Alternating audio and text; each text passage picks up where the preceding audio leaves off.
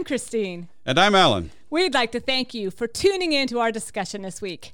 Our hope is that we'll share some information that you will find helpful. So now we invite you to join us as we together listen, listen for, for, the, the word. word. Hi, everybody, and welcome to our podcast today as we head into Lent. Uh, today we are in the book of Luke, chapter 4, verses 1 through 13. 18. And we're talking about the temptation of Jesus. So, Alan, take us away. Kind of set this up for us.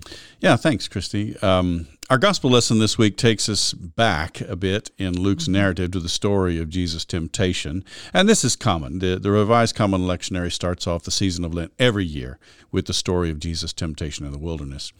And of course, this makes sense because mm-hmm. the origins of Lent have to do with challenging all Christians to follow Jesus' example by engaging in a fast, quote unquote, for 40 mm-hmm. days.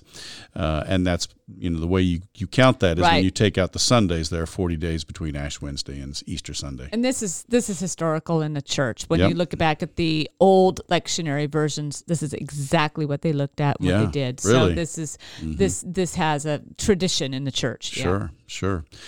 Now, unlike Mark, who only mentions Jesus' temptation, mm-hmm. Luke and Matthew both have full blown temptation narratives.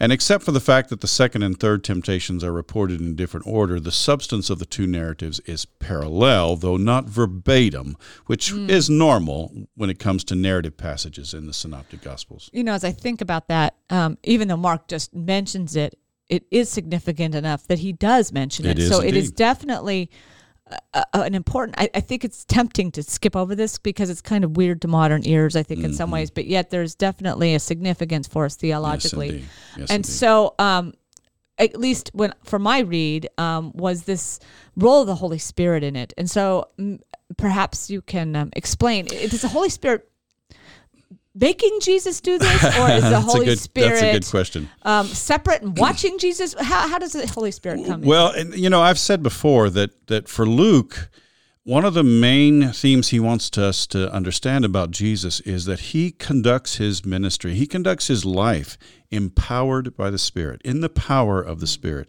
filled with the Spirit. Mm-hmm.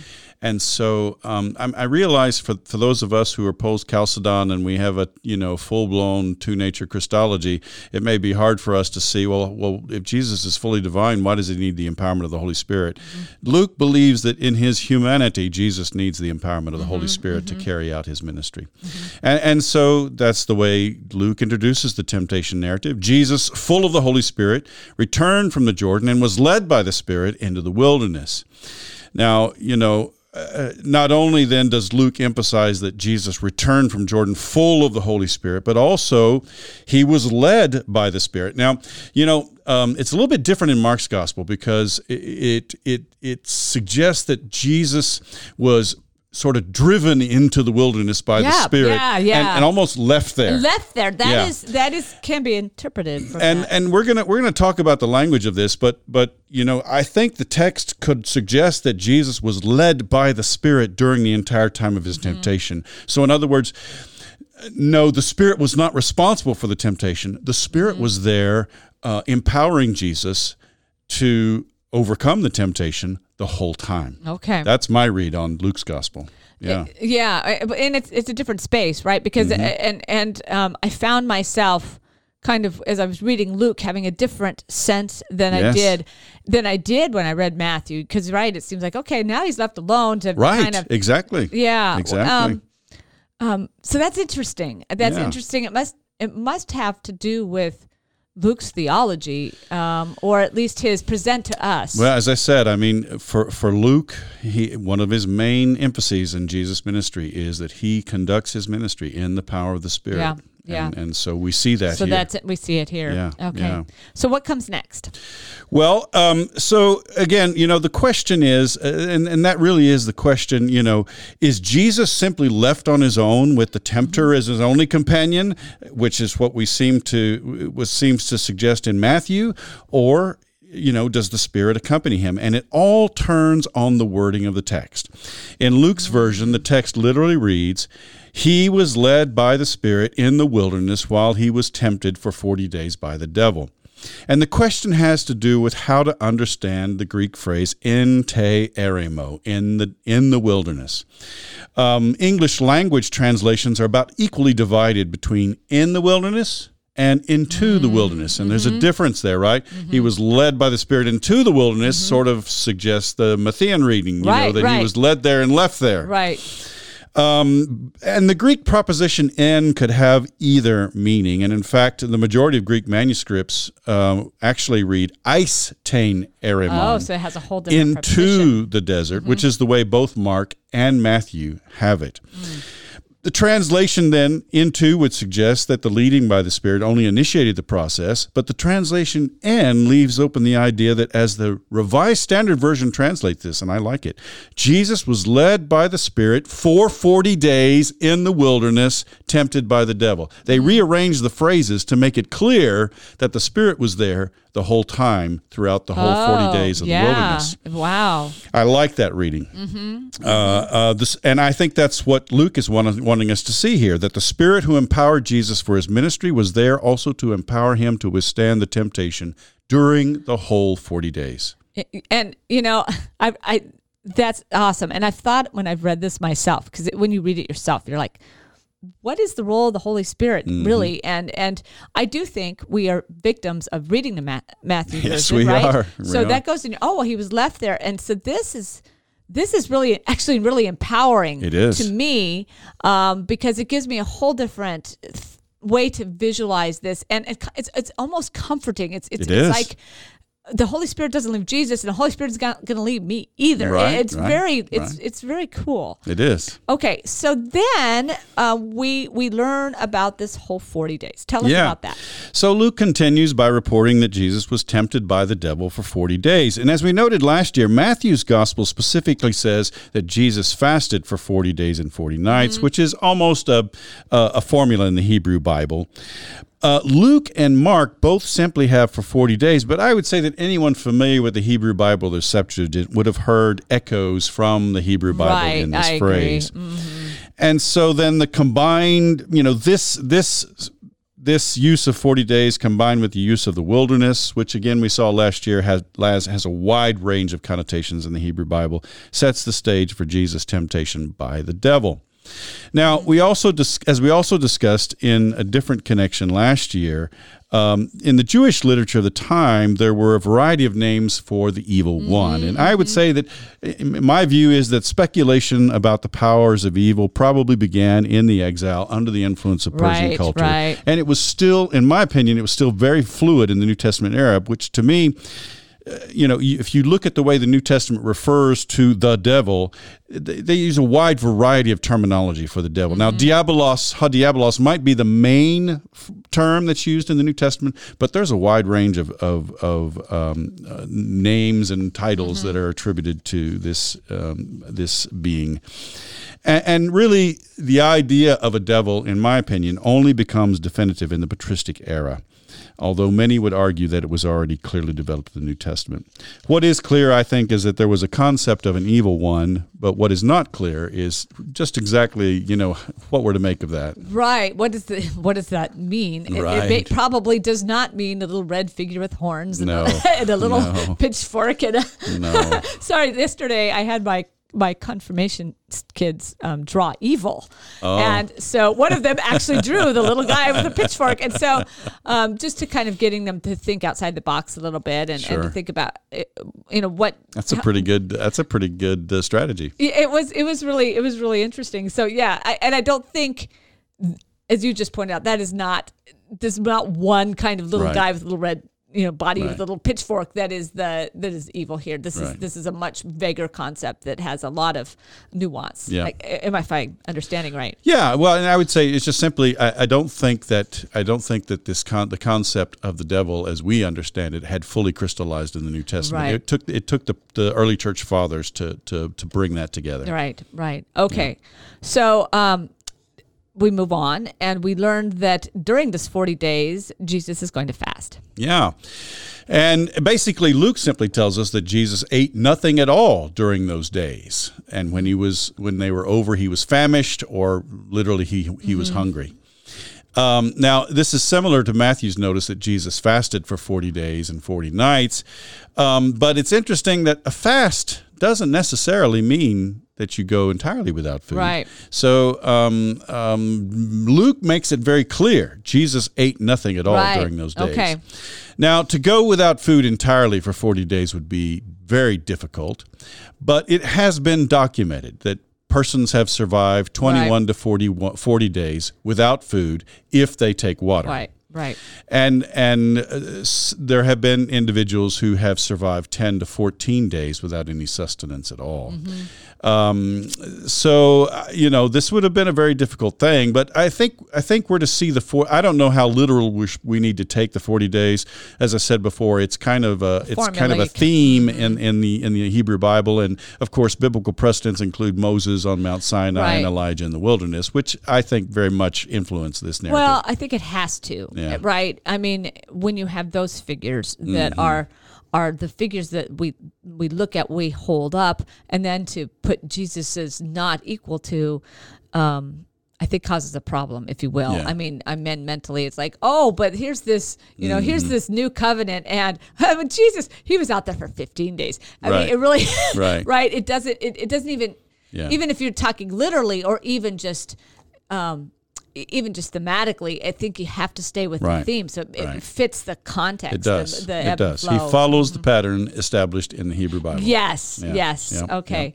So um, let's let's move on then um, to more to more about this the temptations. Yeah. So this leads us then to another difference in detail between Matthew and Luke. Matthew says that Jesus was led into the wilderness to be tempted by the devil, but then simply states that he fasted for 40 days and 40 nights. Then Matthew says the tempter came and said to him to introduce the first three t- the, the 1st of the three temptations. And so the implication is that Jesus fasted for 40 days, then the devil came and tempted him. On the other hand, Luke says that Jesus was led by the Spirit for 40 days in the wilderness, tempted by the devil. And the syntax of the Greek clearly indicates that Luke means to say that Jesus was tempted throughout the entire 40 days by the devil. Mm-hmm. It's a genitive absolute construction in the present tense that could be translated while being tempted by the devil to bring that notion mm-hmm, out a little more mm-hmm. clearly. That that makes sense. That actually makes more sense to Yeah. me. Oh, you're going to go out and not eat for 40 days. You're not tempted at all. You're just I, I, no. You know when you're hungry that if seeing anything you want to eat, there's a you want to eat it. You want to. Well, and more so, I think Luke sets it up that you know you, there is this there is this kind of battle going on Yeah. between the devil and the spirit. You know that that you know the spirit is empowering Jesus, the devil is tempting Jesus Yeah. for the entire forty days. And. Jesus is also going without food, which weakens him further. Well, and I think it makes I think it makes Jesus more human, empowered by Mm-hmm. the. I mean, if you've ever gone out by yourself in the wilderness, terrifying. Um, and, and just to make it, oh well, Jesus didn't have any problem with this. I think it makes more sense. It's more human Mm-hmm. um, that than to, to know this is terrifying. There is temptation there. Holy Spirit is walking with him the whole time. I, Right. That makes more sense in my Right, brain. Right. so I think, you know, um, the three specific instances in Luke's narrative only represent the conclusion then of a longer experience of temptation that Jesus under, underwent. And I think we could read these three specific temptations uh, as representative of what he experienced during his 40 day long ordeal.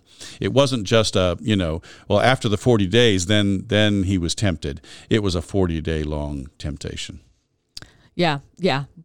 And so moving on, um, what about the first one? It, it seems to me that Matthew and Luke agree the first temptation is, is hunger. Yep, that's right, and that makes sense, you know, because um, obviously he's gone without food for forty Yes, days, right? yes. And so the first temptation is, if you are the Son of God, command this stone to become a loaf of bread. And you know, we could well ask, what would have been wrong with Jesus turning a stone into bread to feed himself? But we have to understand the situation as a whole. The essential temptation here was for Jesus to misuse his Right. calling and his power. And furthermore, it would seem that the temptation turns on trust. Mm-hmm. It is based on questioning Jesus' identity as the Son of God, which has just been affirmed to him by the voice Mm-hmm. from heaven at his baptism. We can't we should not miss that connection Right, right. that he has just come from the baptism Right. where he has been affirmed uh, you know by the heavenly voice, you are my son. And Right. and so now you know the temptation is is is, is you know about that you know it's Mm-hmm. questioning his identity as the son of god and so you know the temptation basically presents jesus with the choice of giving him to the temptation to use his calling and power to serve his own desires or the choice to trust the heavenly Mm-hmm. Right. voice at his baptism and thus to depend on god for all of his needs You know, I keep, as we're talking about this, I keep then projecting ahead to Jesus on the cross. Absolutely. Right? Absolutely. Um, and how is he going to be able to do that How can you if he can't that? face this temptation right? exactly. yeah. Yeah. Yeah, Okay. exactly Um, so uh, let's let's keep moving ahead with this. Um, there's more about this, so it's not just uh, me moving ahead, but also moves back. Yeah, yeah, and so you know this whole dynamic of of the temptation being about Jesus' um, calling and power and identity, and, and about about his trust in God is is implied and even reinforced with Jesus' answer.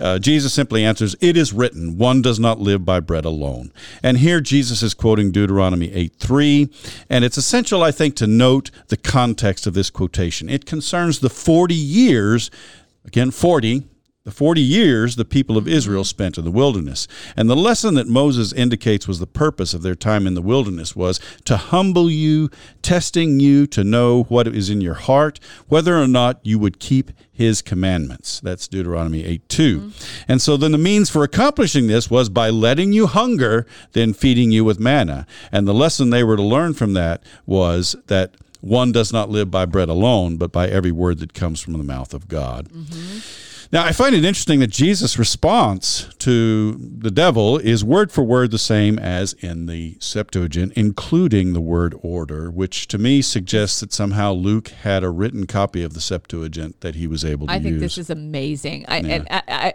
I, I'm on. A, I'm ringing the bell and highlighting this for folks. This is the same wording in a Septuagint. Mm-hmm. This is really cool. A- and using using the same words wouldn't have been all that astonishing, but the fact that it's in the same, Same order, order, I think is that remarkable. suggests that he's quoting from a from a text. Yeah, yeah. Yeah.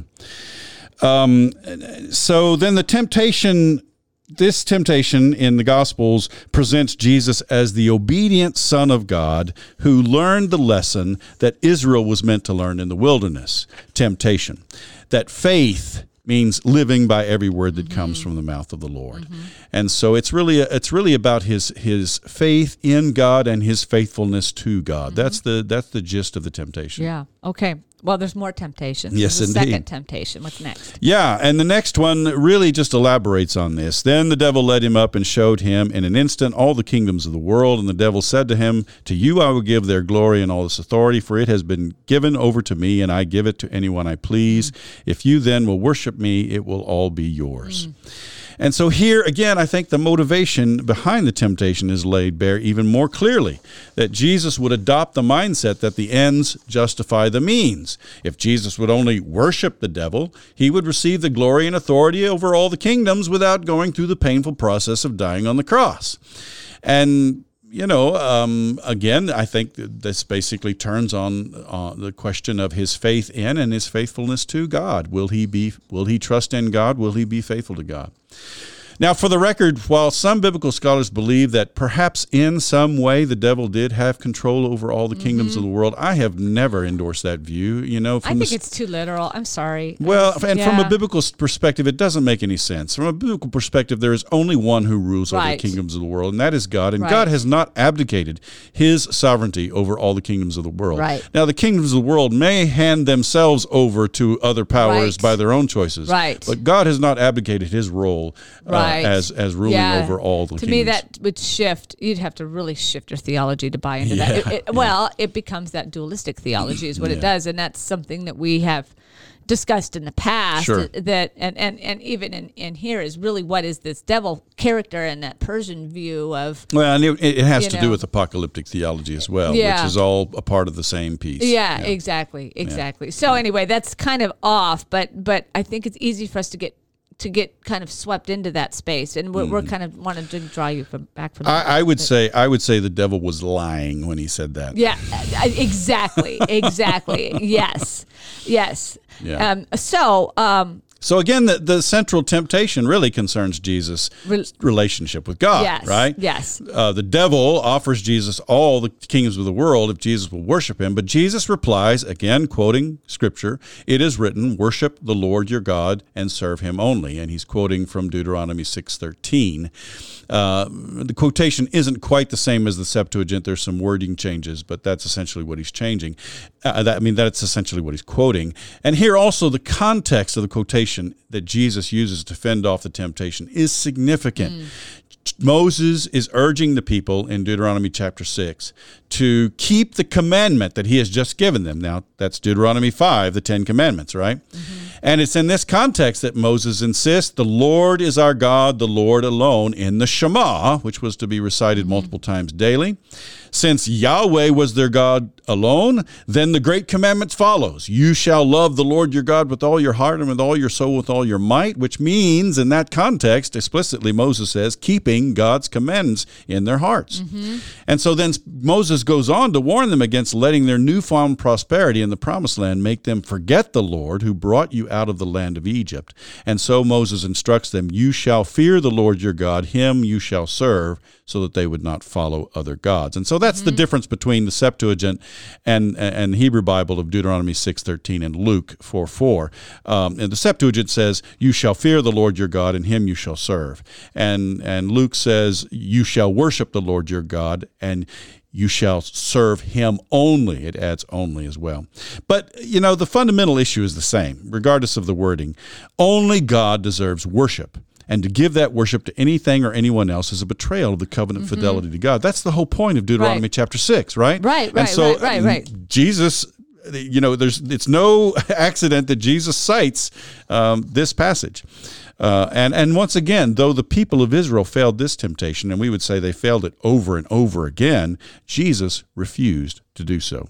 He remained faithful to God. right, right. Which is which is important. I- Yes, I mean, obviously, it's important with Jesus, but I think Well, again, as we said before, you know, um, Jesus has been endorsed by the heavenly Mm-hmm, voice, but now Jesus is undergoing the test to see if Right. he is going to be true to God. I think I think it's important for us to see the humanity here and and and understand that Jesus is tempted and, and we Mm-hmm. forget sometimes because we're like, well, Jesus is God, so Jesus doesn't Right. have that human temptation. So we, we're kind of oh, We're in that well, space. obviously, but we really have to get into the shoes and understand that Jesus in his humanity has to experience actual temptation and he has to withstand it. We're in that space that the, the writer of Hebrews says he was tempted in every way as we are, Yes. without sin. Yes. Yeah, yeah. So there is a third temptation. So tell us about that. Yes, indeed. And in the third one, um, uh, Luke tells us the devil took him to Jerusalem and placed him on the pinnacle of the temple, saying to him, If you are the Son of God, throw yourself down from, from here, for it is written. He will command his angels concerning you to protect you, and on their hands they will bear you up, so that you will not dash your foot against a stone. And there, um, the devil is quoting the Septuagint of Luke uh, of Psalm 91, 11, and 12. I find it interesting that the devil quotes the Septuagint. Well, you know, that's pretty funny. But what what we do see is that the devil's using Jesus's technique. Yes, indeed, and, and actually misusing scripture here. Ah, yes, Yeah. important. Now, this is the second temptation in Matthew's gospel. Um, perhaps in Matthew's gospel, we have the sequence of moving from Jesus' hunger to Jerusalem to the, all the kingdoms of the world. Right. So there's this sort of expanding kind Right. of, of movement in the temptations in Matthew's gospel. In Luke's gospel, this is the final temptation. And I think there's several reasons for that. For one thing, Jerusalem is the focal point for all that happens related to God's kingdom in Luke and Acts. Uh, furthermore, here the devil uses his own method against him by misquoting scripture. You know, um, Mm-hmm. um, the whole point of Psalm 91 is that this is this is what is promised to those who dwell in the shadow of the Most High, who who basically seek seek God as their refuge by faith and faithfulness, right? And so, uh, you know, if the devil is really quoting these verses, he's missed the whole point of it, right? right. And so, um, um, you know, f- that may be another reason why why it's the final temptation in Luke's gospel. And then, uh, lastly, Jesus' answer seems to close the door on all efforts to induce Jesus to test God. So. You know, um, I, that seems to be what's going on in terms of the order. Which order of temptations is original is anyone's guess. And I think perhaps we ought to see both Matthew's and Luke's narratives as theological statements, re- statements about Jesus, really, rather than reports of an actual Yeah, event. yeah, yeah. and I, I- think that's important, and I do think there's a tendency to see this as an event. But Yeah. I, I, agree. I think this is Matthew and Luke are making a theological statement yes, about Jesus. absolutely, yeah. absolutely. So then the final temptation is, is simply an extension of the first two. Right. Would Jesus trust and obey God, or would he put God's promises to the test by seeking deliverance from falling to his death in Jerusalem? Notice deliverance from death in Jerusalem. Yeah, yeah. It- that's Yeah. a really uh, Right. that's a little subtle. I don't think I would have picked up on that had you not put it in there. Yep, yep. Mm-hmm. And so again, while Israel failed this test many times, Jesus refused. He said, "It is said, do not put the Lord your God to the test." And again, here Luke cites the Septuagint of Deuteronomy six sixteen, word for word, down to the word order. Mm-hmm. Mm-hmm. So you know that brings us then to the end of the of the passage, and really, I think, uh, as we said before, the whole purpose of this story in Luke's gospel is to demonstrate that Jesus has not only been endorsed by God to begin his ministry of bringing the kingdom of God to the people, but that his fidelity to God's purpose has been thoroughly tested, and now he's ready to engage in his public Yes, ministry. yes, yes, yes. And that's what's going to happen in the very next verse. We have Jesus' uh, appearance at Nazareth and his rejection at right, Nazareth. in the very next exactly. Well, and when you think about that, that rejection at Nazareth. As the first thing that Luke, sa- Luke Yep. sets up says, look, and this temptation Yes. is Continues. being tested at the very beginning, Yep, right? it Um, yeah. Are you ready to be rejected? Yeah. Yeah, Yeah. very yeah. good. Well, we'll we'll we will be back looking at some reformers. Thanks. Thanks.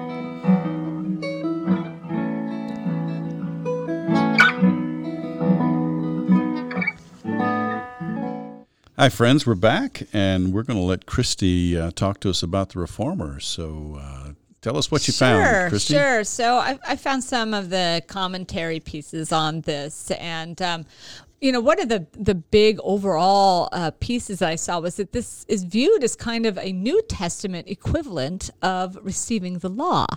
Um, so in in their minds, it was necessary to put Jesus into the tradition of Moses, if you will, um, so that that he has the same kind of um, prophetic voice, I guess, at least through the the, the tradition of the scripture.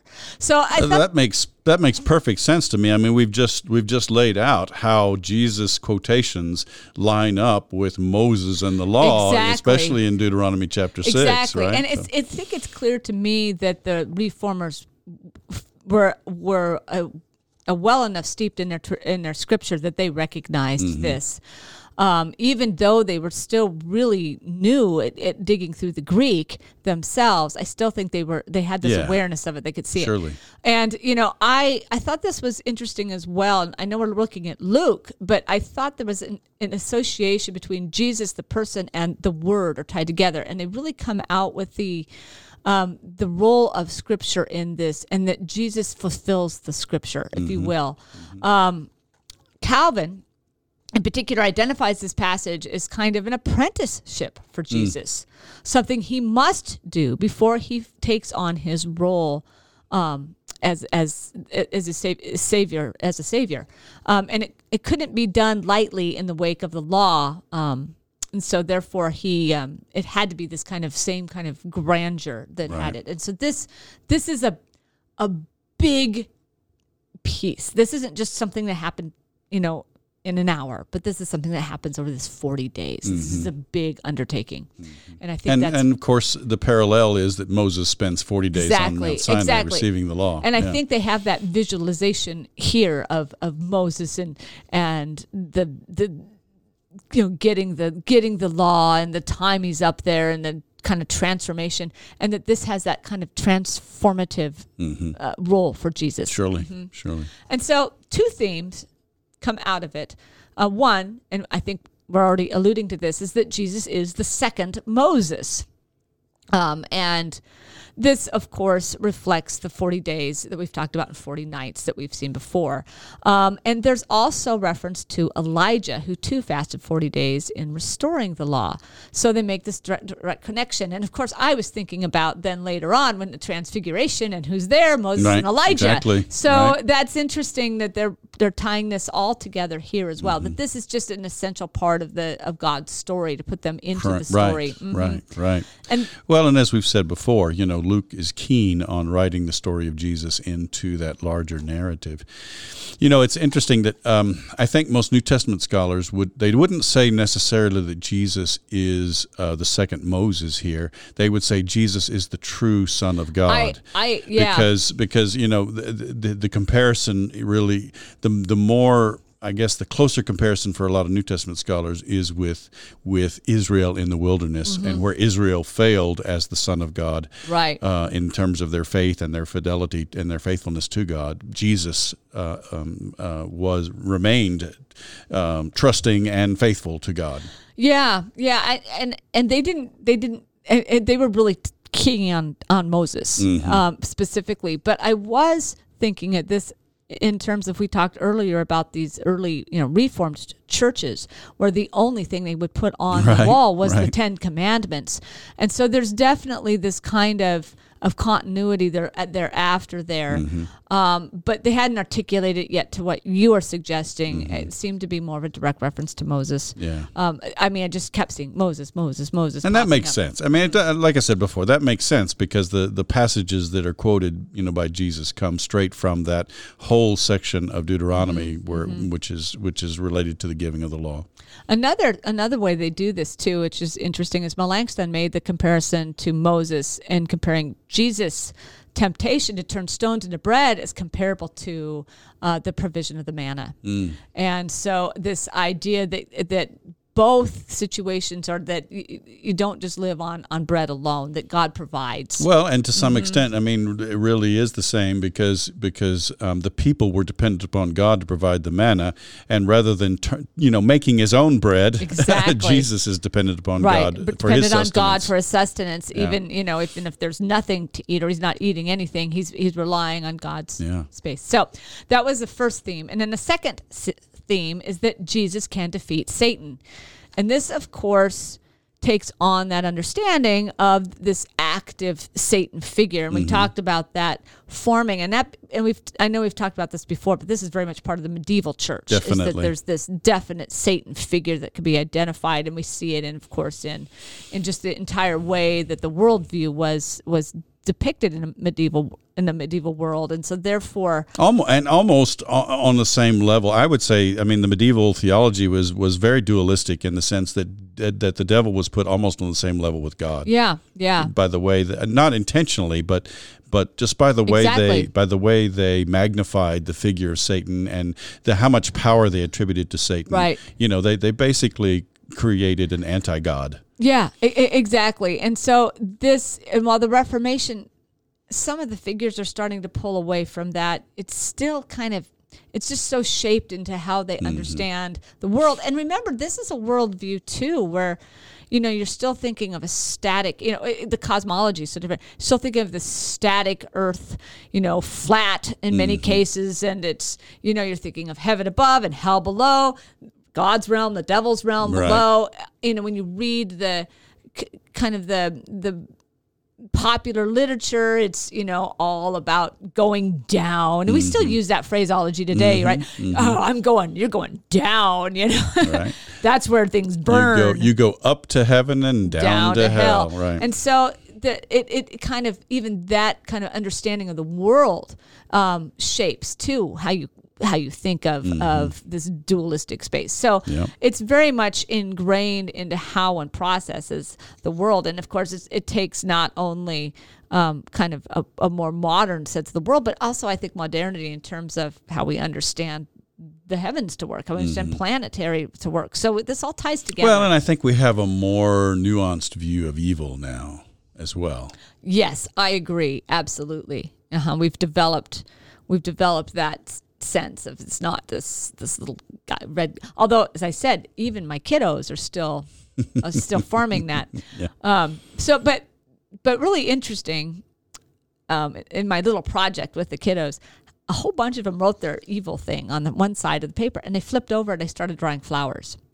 And they're like, "Well, flowers are really easy to draw." And I'm like, "But there's something in the mind that that sees, you know, in my world, good coming out of evil, right? Mm-hmm. So I think there's something much more much more significant going on there than they give credit Yeah, for. I just thought so. that was really interesting. Anyway, maybe it's too much into it, but I thought it was I thought it was really interesting how many flowers I got on the, on the backside of their evil evil dudes. Um, maybe it's just girls like to draw flowers. I don't know. Yeah. Anyway, um, the second theme is, as I said, that Jesus can defeat Satan. Um, and, and here, I think, in, in, in their worldview, this Satan that's talking to Jesus is very real in their mind. But that Jesus always has an ability to answer um, Satan with Scripture. So again, we're tying that significance of the word back into it. Um, and then I thought one of the reformers had this really interesting discussion of how this Scripture helps emphasize the doctrine of the hypostatic union, and that Satan wanted to test to see if this Christ were actually just adopted by God or was God Himself. I find that I find that amusing, really. That that that that one of the one of the reformers would have would have would have attributed that much theological Yeah. acumen to Satan. I, I, isn't that interesting? Yeah, Yeah. isn't that interesting? Uh, it, you're right. It, it goes too far. But uh, you know, if he were the true Son of God, it gave the devil the chance to respond in ancient envy, anger, and indignation. In other words, the way, according to the legend of Satan that had developed by that time, the way Satan originally responded to God. Exactly. And so, if Jesus is in hypostatic union with God, he would respond in the same exactly. way to him. Yeah. So, um, and then they go on and talk about the second temptation, um, about the kingdoms, um, uh, is about being liked, being being popular rather than being despised. Um, Hmm. So it's a lesson about idolatry in their mind. Um, yeah. So, um, and then a third temptation to throw yourself down and te- and have test the angels. Um, one of the reformers suggests that God has provided another means to go down. In other words, um, it's it's it's that same idea of of of why why fall into some magical means of falling down when there's other ways to get there. Yeah. Um, yeah. So there's a sense that here that it was not in the throwing down, but the willingness to test God. What Satan did, what what did Satan know? Not why did Satan not throw Jesus down? Right. Why didn't he push him off? Yeah, yeah. It is evident, right? if he's yeah. wanting, if he's wanting Jesus to Exactly, test God, why didn't he just push him off? Yeah. So it, it, it, for them, there's evidence that it's not God's doing that causes misfortune and evil, but rather the choice of the individual himself. So they're really giving a lot of um, credit to human freedom, and and I think in here is this more deep theological idea that that sin and evil can come from. Um, Human's rejection of God. So this is not fully developed, but it seems to be in this kind of pieces of this discussion. Sure.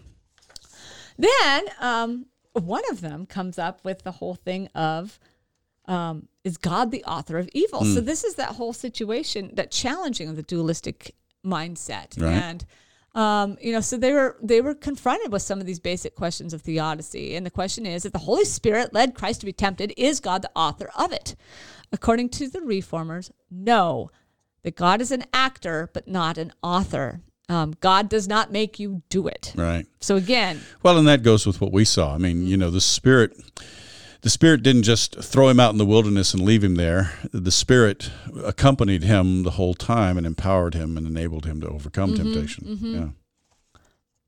And then there's the question of whether Satan inspires us, the sin within us. Um, that the sin originates within individuals, convincing you that you have risen through your own abilities. And um, Jesus shows us how to be humble ourselves before God. So they're, they're um, it's kind of this idea of of where that origin again back to that origin of where sin is. Well, you know, I didn't I didn't uh, pursue that angle myself, but I you know I can see that because you know the whole idea of glory and authority of all the kingdoms and all of that, and, and to and to receive the adulation of the Jewish people by working a miracle right in front of them in the pinnacle of the temple, you know, um, um, and and I think biblically speaking, you know, and it takes humility to recognize that we are dependent on God wholly and completely, Right. and to have that kind of faith that leads to the kind of faithfulness that Jesus displayed. Right, right, right, right.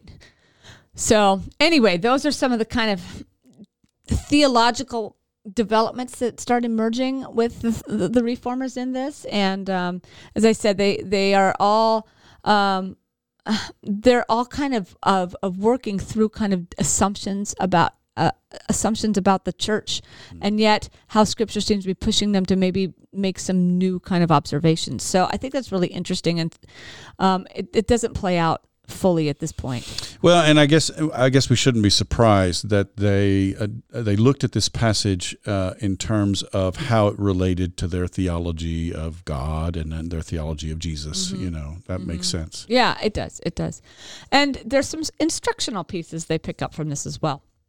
Um, so um, this is interesting. So Erasmus, remember Erasmus never actually joins the Reformation, but um, um, he he kind of pushes it forward at the beginning, and um, Erasmus was claiming that look, the role of Jesus in the de- desert, desert reflected that we should all strive for religious devotion after baptism.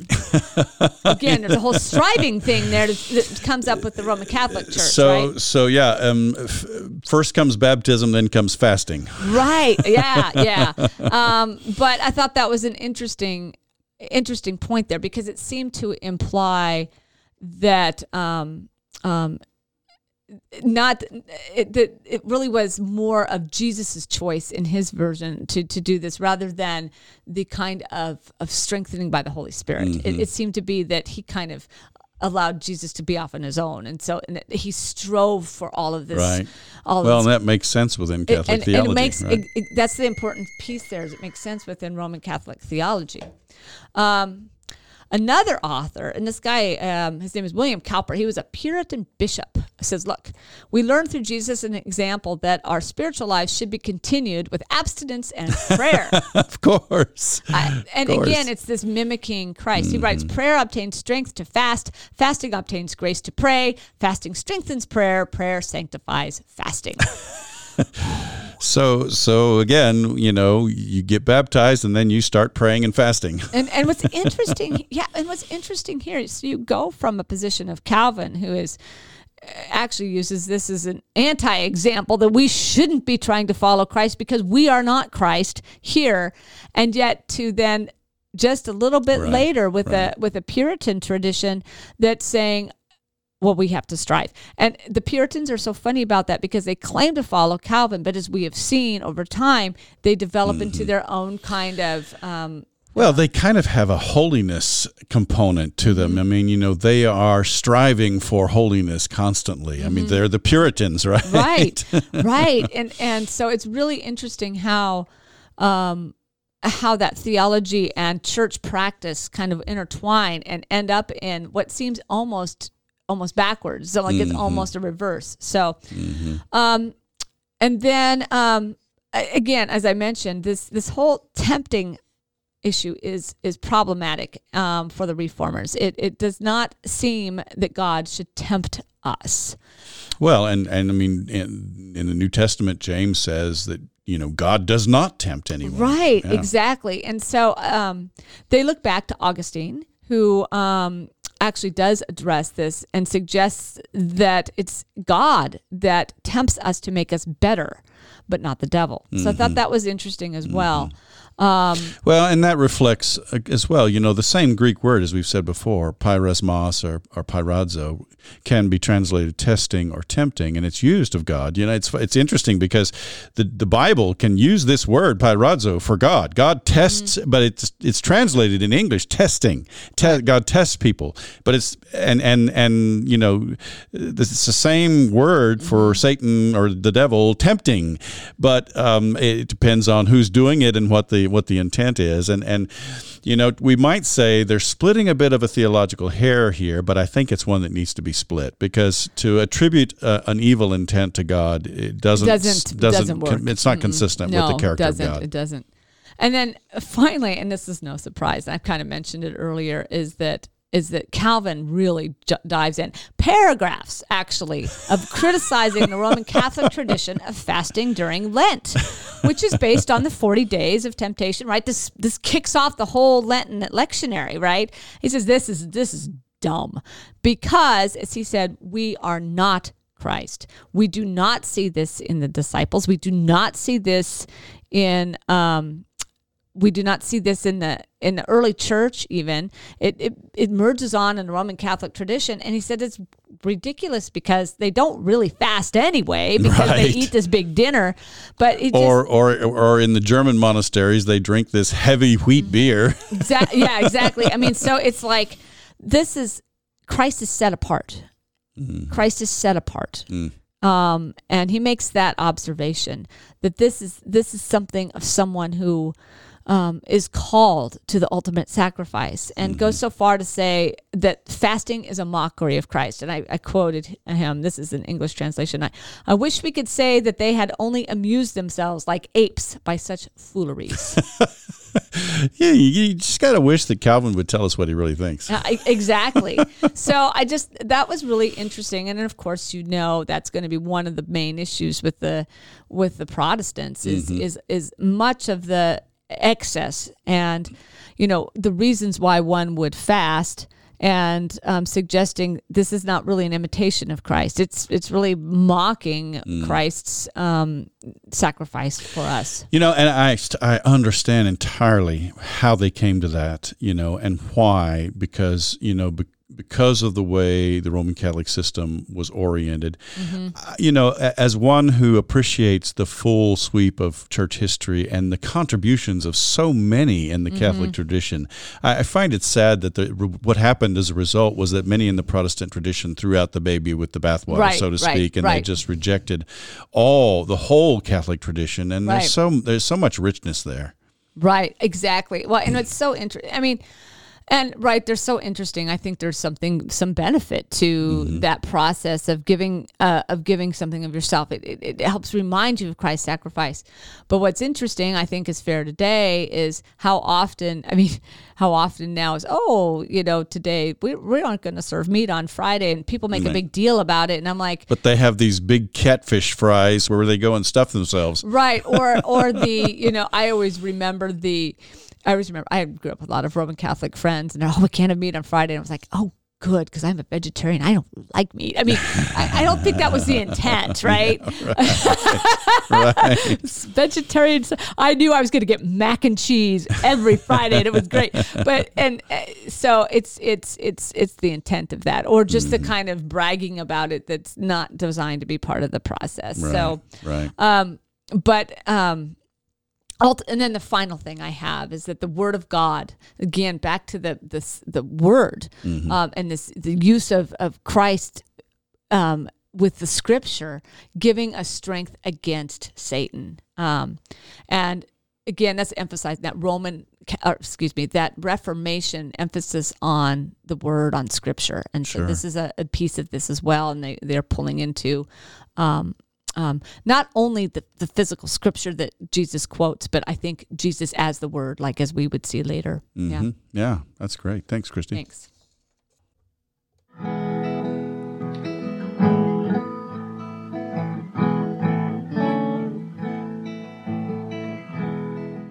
Hi, everybody. We're back, and we were thinking about um, really how this passage can impact us today. And I actually went back to um, one of the pieces I was looking at as I was studying for this today, which was by the famous uh, Reformation historian Heiko Oberman and his book um, Luther, Man Between God and Devil. And one of the one of the things he was talking about in this was really the shift in how we think about our faith and, and how we think about what um, God does for um, for us. If, if, if, in other words, uh, prior to Luther, there was this sense if if if I just do, you know, it was a, it was an we talked about works. If I only do these things, then then God will have favor on me. Um, and Luther, you know, it was it was about faith alone. But what really is faith alone? And I think that's the the nuance of difference here. It's it's it's there's an idea that faith itself can be a work or if if only I pray enough because that's a faithful thing to do that that indeed will will make something happen and I, I, I have to confess, there's times when I think that myself. Can I? How how mm-hmm. long do, should I say this prayer over and over and over and over? And I also thought about. Um, you know, I have one of those prayer wheels from the Eastern tradition, you know, mm-hmm. and you mm-hmm. put the prayer inside and then you you roll it back and forth and a little drum is like a prayer every time going out. If I, if it, will it make a difference if I do this a million? And I'm like, you know, I know better, but yet there's this sense yeah. that it's something I can do. And I think um, I think this passage has a different. Uh, helps us think about faith in a different way. Yeah. Yeah, I you know, I must confess I have been I have fallen prey to that thinking myself, mm-hmm. you know, um, if I pray faithfully enough, if I pray consistently enough, then I'll get the outcome that I mm-hmm. want. Mm-hmm. And I think, you know, and we, we, we, we see that as faith. And there's a lot in popular Christian uh, culture these days, whether it's literature, whether it's preaching, mm-hmm. whether it's music. I see it a lot in popular Christian music these days that equates faith with you know, all I have to do is say the name of Jesus over something, and and all my troubles are going to go away, or you mm-hmm. know, I'm gonna I'm gonna be blessed beyond my imagination, or I'm right. going to have all my wishes come true. Well, okay, get this. So I was in the car with a friend the other day, and she's looking for a parking place, and all of a sudden this. Dear Jesus, just let there be a parking yeah, place. Right. Look, a parking place right. has opened up, and I'm thinking, hmm, I'm not sure that yeah. Jesus had anything to do with the parking spot, but she believed that it did. She well, believed that little prayer did. And we have a mutual friend. I know that I know that state wrestling, the state wrestling meet, is much on your mind because your son is in it this today and uh, later today. And um, a, f- a mutual friend, uh, her son was also uh, trying to get there, and you know, um, there was a Facebook post that said basically, "Say a prayer for our team," you know. right uh, you know, I, I, think about the the the the, com- the, the the cartoon where the football player in the Super Bowl is is scoring a touchdown and he's po- pointing his finger to the sky and says, "This one's for you, Jesus." And then the next panel shows Jesus watching hockey. oh, that's fantastic. but you know, uh, yeah, I I mean to me and I don't I mean I understand, you know, these things are important. I mean, it's important to you that your son is wrestling in the state meet today. And I get it. And and you know, I, I mean, I think God is a God who wants us to bring our cares to Him, right? right These are things right, that right. that are matter to us, but you know, the thought that if you pray the right way, or if you say the right words, or if you do the right things, then God's going to guarantee that you get to go right. to the state tournament. You know that that to me that's right. magical thinking. It's not faith. Well, and, and, to me, it's not humility. No, you know no, what I mean. Which is, I think, one yeah. of the main themes of this today. Yeah. Well, and and and what we see in this narrative in Luke, you know, I was I was telling Christy beforehand, I'm not a fan of the temptation narratives because I think they give too much attention to the devil. yeah, true. But but I love the the way Luke crafts this narrative because it demonstrates you know Jesus is you know not only being tested in terms of how he's going to fulfill his role as son of God but he also demonstrates you know Jesus serves as the prime example for what faith looks like and and it, and it you know it's it's you know it's very deep and it's rooted in the Hebrew Bible and you know we have this it starts with this humble acknowledgement that you know what? Regardless of what I might want to believe, everything that I have, everything that I am comes from God. Mm-hmm. I am completely dependent for all of my life on God alone. Mm-hmm. And and you know, that's the Shema. The Lord alone is our God. There is no other one who provides for us. There is no other one who has created us. There is no other Mm-hmm. one who can um, who can who deserves our worship and who can command our, Right. our faithfulness. Right. Right. And, and so as a result, then you know if that's if that's our starting point that our we we put our faith in Right. in God who is alone, the Right. Lord who is God alone, then the next step is you shall love the Lord your God with all your heart and soul and mind and strength. Right, right, right. Well, and and I think these specific tem- temptations there, which um, you know, which, which seem really attractive. I mean, Mm-hmm. I think sometimes it's hard for us to, to to see. Obviously, the food we all understand the food one. I don't know that we all identify with the kingdoms one as much, but when you think about, you could be you could be not alone. You could Mm-hmm. be with all of these people, and you could be in a situation where everyone looks up to you. Now, Mm-hmm. we all can have that experience as well. And faith isn't do these things and you get this. I mean, we don't we don't get this in this um, in this narrative of oh, I'm not going to pay attention to the you, the devil. I'm going to pay attention to God. But God doesn't turn around and say, oh, and now you get these things as well. Right. I mean, No, I mean, yeah, we, we have this mindset that if we obey God, then automatically we're going to receive a reward. right, right. Uh, the reward may be, you know, the life we spend with God in the end. Yeah. You know, th- what we get in this life may be suffering and death, which is Right. what Jesus got. Exactly, Right. exactly. Jesus was the was the prime example of faith and faithfulness to God, and what he got for his faith and faithfulness was death on the cross. Exactly, exactly. Right. And so we have to keep that in mind. Um, you know, I think I think also that. Um, you know, we we have embraced, whether we want to admit it or not, we have embraced in too many ways the notion that the ends justify the means. We have embraced the notion too much that you know Right. it doesn't matter how you get there as long as you get to the what's in Right. what's what you're trying to accomplish. That's what matters. Right, And right. you know. I've said it before. I've- I'll say it many times. You know, gospel mean gospel ends demand gospel means. We Yes. cannot accomplish the me the ends of the kingdom if we do not use the means of the kingdom. That's a really good, that's a really good observation because I hear that all the time, you know, and and and there's all these justifications for things, uh, you know. Um, well, as long as I, as long as I do this, that's Right. And instead of really responding into, um, instead still running, responding into God's love, which may take us to a different direction, it might be a lot harder to get there. Sure. Um, I, I'm thinking about confirmation a little bit, where it's it's parents that are like, well, I, we just want the kid to be con- confirmed, Right. you know, because then we know that their eternal destiny is secure. right kind of thing or and and instead of realizing that it's it's not in getting there but it's in this journey of walking with god But but getting them to actually engage with their teenager at home about what they're studying in confirmation is like pulling teeth, right? Mm-hmm. Oh, absolutely, absolutely. And um, now we got a letter back from one mom, you know, and it's, um, well, this is, you know, this is just going to have to do. And it's like, um, if she's not gaining, if she's not able to work through her faith and her relationship with God here, this isn't really doing anything. You know, it's not that you hit these benchmarks and you cross it off. And I think that's the problem.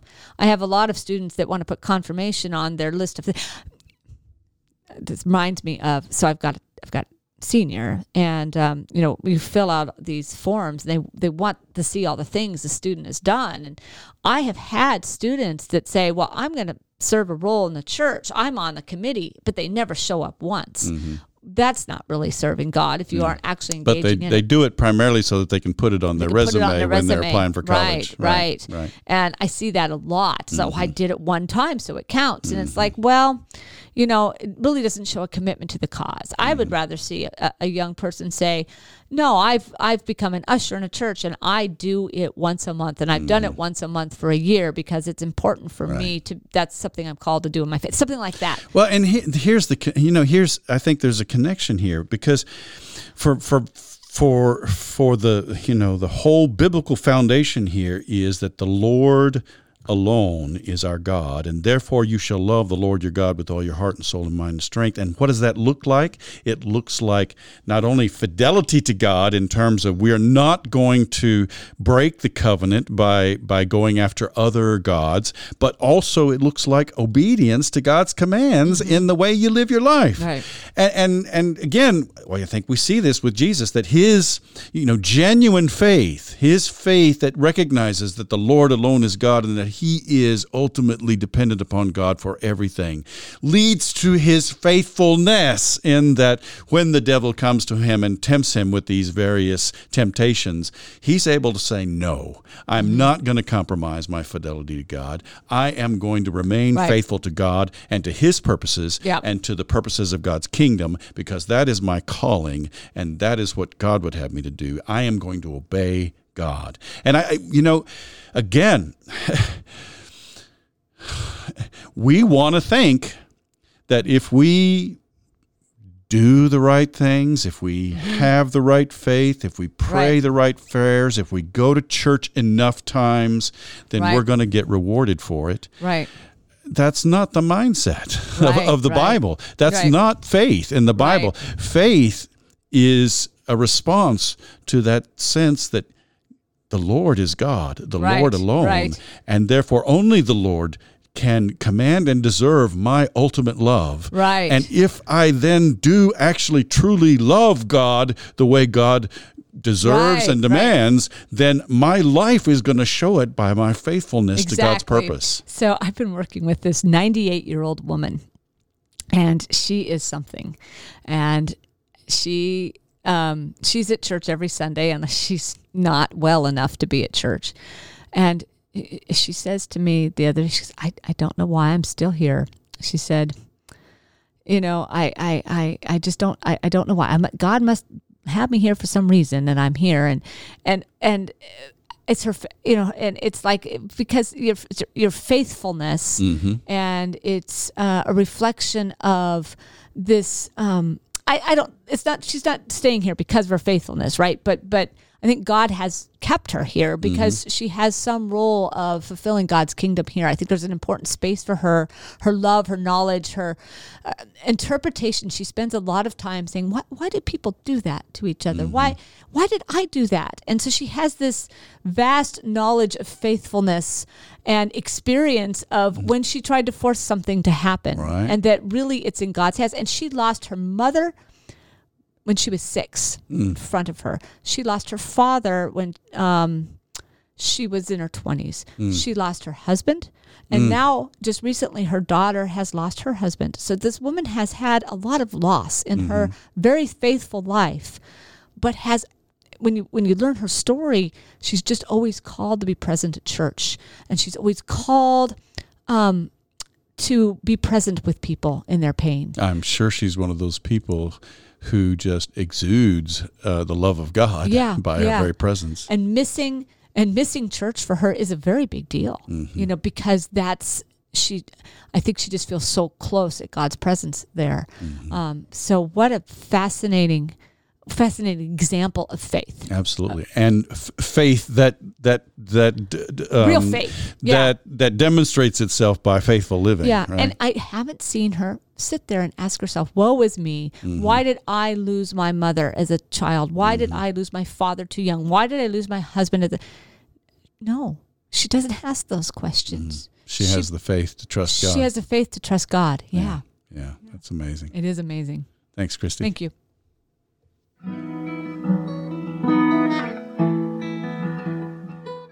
That's our podcast for today. If you heard something that was helpful to you, please subscribe to our podcast and tell your friends about us. It's our hope and prayer that our time together might bear fruit in your ministry as you build up the body of Christ. We hope you'll tune in next week. And in the meantime, let's keep serving each other as we together listen, listen for, for, the, word. word.